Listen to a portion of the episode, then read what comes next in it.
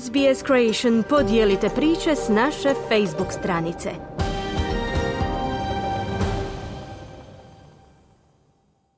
Vi ste uz SBS na hrvatskom jeziku, ja sam Mirna Primorac. Okrećemo se vijestima iz Hrvatske.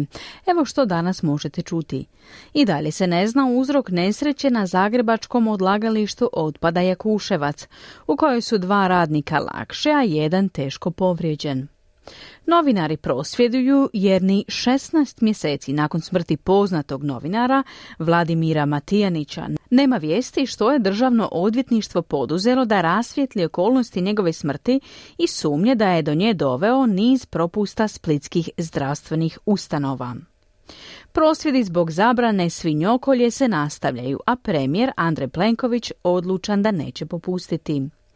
U Dubrovniku se obilježava Dan dubrovačkih branitelja. Izborna kampanja se razbuktava. Domovinski pokret traži zaoštravanje diplomatskih odnosa sa Srbijom i Crnom Gorom zbog njihovog svojatanja dubrovačke književnosti. Više u izvješću Enisa Zebića. Mediji su objavili video zapis dronom koji pokazuje da na vrhu brda otpada na zagrebačkom odlagalištu Jakuševac krater koji je možda rezultat eksplozije koja je dovela do odrona otpada koji je u ponedjeljak ujutro lakše povrijedio dva, teško ranio jednog zaposlenika odlagališta. O krateru je medijima govorio fizikalni kemičar Stanko Uršić, koji kaže kako je eksplozija metana najvjerojatnije objašnjenje za krater i za odron. Jer nemoguće da ovakav krater nastane pod jedan, pod dva nemoguće da bi neko smeće koje se kotrlja nizbrdo prevrnulo kamion i napravilo cijeli onaj krš. To može vjerovati netko jako nepismen ili jako naivan. Čovjek koji analizira tu sliku nema ni najmanje dileme, a imate i svjedočanstvo ljudi u blizini koje se prikriva i imate svjedočanstvo kako je prošao siromak čovjek koji je ostao bez ruke. Svako odlagalište otpada proizvodi eksplozivni plin metana. Veliko odlagalište poput ovog zagrebačkog proizvodi i veće količine metana. Toga su bili svjesni i oni koji su sanirali prije dvadesetak i više godina i oni kasnije i pokojni gradonačelnik koji je jako kriv za sve ovo. A što se tiče ovih bilo bi najpametnije da daju ostavke trenutno. Snimke drona komentirao i sindikalni povjerenik samostalnih sindikata u komunalnom poduzeću Čistoća, koji se brine za Jakuševac, Zdravko Stojilković obzirom na to da se tako poknuće može dogoditi i na dijelu gdje bi se sada istovarivalo smeće, zaista je po procjeni svih ta ploha vrlo nesigurna. Stoga se radi trenutno na ideji da se naprave neki dodatni građevinski radovi kako bi se podigla ploha na koje bi kamioni istovarivali da ne bi se ulazili uopće prema toj rupi nego da se sa visine nasipa smeće pušta u rupu.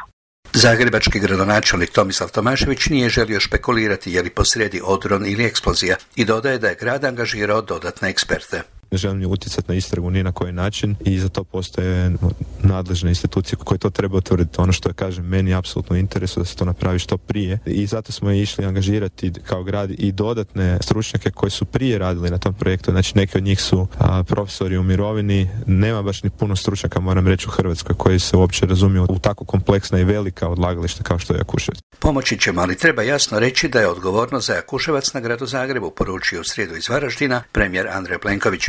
Odgovornost za ovo odlagalište otpada je na gradu Zagrebu i mi ćemo naravno pomoći gradu Zagrebu ne samo zato što smo Zagrebčani i što volimo Zagreb nego smatramo da je i naša dužnost da se uključimo u rješavanje ovoga problema i siguran sam da ćemo u vremenu koje je pred nama iznaći jedno rješenje koje će ovaj problem eliminirati.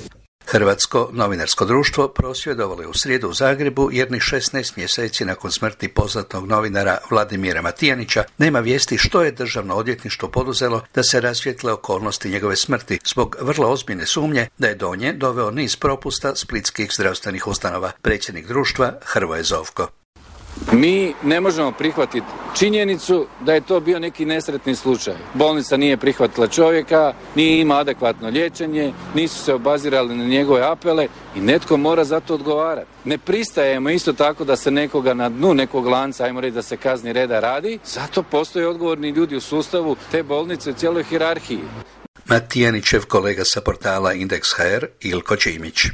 Vladimiru Matijaniću pet dana njegove bolesti nije pružena adekvatna zdravstvena pomoć nego nije imao ni zdravstveni pregled. U srijedu su nastavljeni prosvjedi dijela seljaka zbog epidemioloških mjera protiv epidemije svinjske kuge. Poslije podne održana je nova runda razgovora u Ministarstvu poljoprivrede, ali bez rezultata, jer država ne želi odustati od zaštitnih epidemioloških mjera. Lider samoproglašenog stožera za obranu hrvatskog sela, Tomislav Pokrovac, ponovio je njihove zahtjeve da se jednostavno dozvoli to klanje zdravih svinja u vlastitim dvorištima i naravno prometovanje sa, sa zdravim svinjama. Znači to su te točke koje evo vučemo već jedan duži niz. Premijer Andrej Plenković kaže kako se vladina pozicija ne mijenja ni milimetar. Mi smo napravili sve što može napraviti bilo koja odgovorna i ozbiljna vlada u uređenoj zemlji, a to da bi neko htio od nas očekivati da mi sad kažemo ok, pravit ćemo se nevješti. Na dva tjedna zatvorit ćemo oči, nema afričke svinske kuge, neka svi pokolju što treba, stave na tržište, možda ni registrirano, ako se kuga raširi, jao nama, ako se ne raširi, niko nikome. To ne ide tako. To je bit njihovog zahtjeva. Na današnji dan 1991. je u napadima bivše JNA na Dubrovnik poginulo ukupno 19 ljudi, što branitelja koji su branili Srđ, što građana koji su stradali od artiljerijske vatre koje je lupala po gradu. Uspomenate žrtve i na herojstvo branitelja 6. prosinca obilježava se kao dan Dubrovačkih branitelja. Kod križa na Srđu odana je počast poginulima, a napada na tvrđavu Imperijal na Srđu prisjetio se zapovjednik borbene grupe u tvrđavi Mišo Ljuljanić. Ja sam se 6. ili 12. popeo s magistrale na tvrđavu sa četiri puna rapa, nekoliko bombi na sebi. Prštalo je sa svih strana, minobacaške su preletale tvrđavu, topovnjače gađale. Toliko je adrenalin bio jak da sam ja puzeć, znači više puzeć nego hodajuš za 17 minuta pod punom opremom ističao gore. Običnim hodom ti sad treba 20 minuta. Od tri brata Grljevića koji su sudjelovali u obrani Hrvatske, dvojica su toga dana branili Dubrovnik. Jedan od njih, Toni Grljević, sjeća se toga dana. Stariji je bio u Splitu, četvrogardijskoj, mi smo bili tu u gradu, ja sam već bio na srđu, znači na današnji dan, Niko je bio mlađi brat na Belvederu i tek smo se negdje najveće čuli, možda kod 10-11 ura. Kad sam se vratio iz bolnice, bio sam malo lakše ranjen i najveće sam ga zvao, jesi dobro, i nisam vjerovao baš da je dobro, prije nego sam pošao doma, i sam provjeri kako je bilo sve u redu. Niko je znao da sam ja ranjen, ali nije znao ni kako, ni što, sam uopće preživio. Njemu je bile vjerojatno teže nego mene. I dok su neki domoljublje pokazivali pod kišom granata i protiv deset puta nadmoćnijeg neprijatelja USN 91. drugi ga pokazuju danas predizbornim prozivanjem vlade za nedovoljnu čvrstinu prema Srbiji i Crnoj Gori zbog njihovog svojatanja Dubrovačke književnosti. Ivan Penava, predsjednik desno-populističkog domovinskog pokreta. Zahtijevamo od vlade Republike Hrvatske da promptno postupi ne na mlaki način kako je do sad nekakvim sladunjavim e, prepiskama i plačkanjem, nego vrlo jasno povlačenjem e, veleposlanika Republike Hrvatske u Srbiji i jasnim apeliranjem i agitiranjem za zaustavljanjem europskog puta Srbije dok se ove stvari ne raščiste.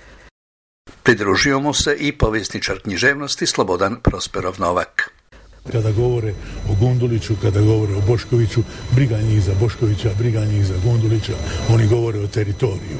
Ne bave se oni ni svojom književnošću, pa da bi se još imali vremena baviti i našom. Pred kraj po običaju tečaj nekoliko najzanimljivijih valuta po kupovnom kursu privatne Zagrebačke banke. Za 100 švicarskih franaka možete dobiti 102 eura, za 100 engleskih funti 112 eura, za 100 američkih dolara 89 eura i za 100 australskih dolara 58 eura. Obrnuto za 100 eura možete dobiti 91 švicarski franak, 82 engleske funte, 103 američka ili 158 australskih dolara. Ova zima možda ne bude u znaku klimatskih promjena. Nakon više godina lede se lokve na zagrebačkim ulicama, sa brda i planina dolaze fotografije snježnih pejsaža, a za sada na svu sreću nema priča o snježnim olujama i problemima u prometu. Neka tako ostane, barem do iza blagdana. Toliko za današnje jutro, do slušanja za sedam dana, a sada natrag u studio. Želite čuti još ovakvih tema? Slušajte nas na Apple Podcast, Google Podcast, Spotify ili gdje god vi nalazite podcaste.